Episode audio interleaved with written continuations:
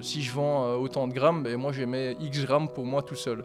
Donc euh, voilà, au fur et à mesure entre guillemets que tu commences à vendre, ben, tu te dis voilà, là j'ai gagné 20 balles, je pourrais acheter 2 grammes. Je revends ça, je gratte un joint dessus, et puis c'est un peu comme ça que ça se fait, et puis c'est crescendo quoi.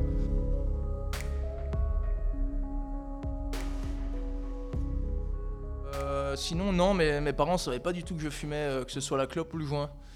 Euh, je me suis jamais fait caler et euh, bon après ils l'ont su par la suite mais bon après je suis arrivé en internat donc euh, ouais effectivement là on fumait euh, on fumait le temps de midi mais ouais je pense que c'est encore une fois l'école qui, qui a voulu enfin pas qui a voulu que qu'on fume mais c'était plus dans dans un système où les gens étaient plus aptes à fumer. Quand, quand tu arrives dans un milieu entre guillemets où les gens sont plus sont plus enclins à, fumer des joints à la pause de midi ou même fumer, même fumer des clopes. hein. C'est comme ça que ça arrive finalement, c'est que les gens te proposent et que toi t'es un peu trop abruti pour dire non, ben, euh, tu dis oui. Et euh, je pense que si t'arriverais dans un milieu où c'est que des gens qui sont friqués et qui savent pas ce que c'est, ben, c'est le genre de, de choses qu'on ne te proposerait pas concrètement.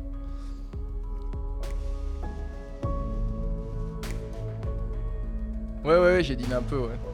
Euh, je pense que le- les trois quarts des gens qui commencent à vendre, euh, je pense de la bœuf, c'est euh, plus dans l'optique de se dire, euh, parce qu'effectivement quand tu es étudiant, bah, du coup t'as pas de revenus, le peu de revenus que tu as c'est papa maman qui te file un peu d'argent de poche.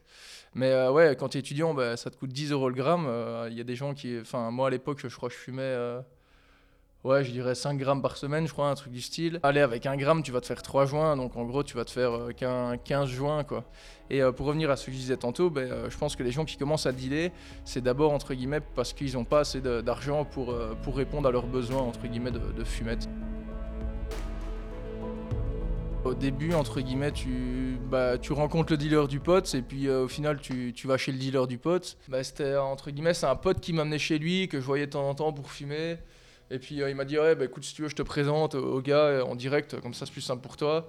Physiquement, en fait, tu avais l'impression que c'était, enfin, je vais pas dire un mort, mais euh, il, avait sa capuche, tu voyais pas son visage, tu voyais pas à quoi il ressemblait. Et donc euh, voilà, c'était un peu, un, peu une scène de film, tu vois.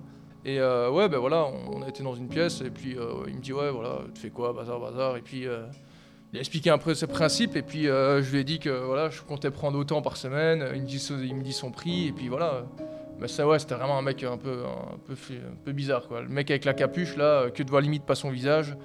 Ça quoi, quand je vais chercher mon truc et voilà, je payais entre guillemets ce que je lui devais et après avec ça, j'en faisais ce que je voulais quoi. Et puis euh, tu t'arranges pour avoir des prix entre guillemets. Et euh, ouais, après tu, bah, tu vends à tes potes, ouais, effectivement. Puis euh, tes potes, t'as, t'as le copain du pote qui vient, bah, bien sûr, tu vas pas lui dire non parce que ça te fait entre guillemets un, un client de plus. Et donc ouais, au final, c'est vraiment ouais, c'est ça, c'est un cercle qui s'agrandit au fur et à mesure du temps, au fur et à mesure que tu rencontres des gens, pardon.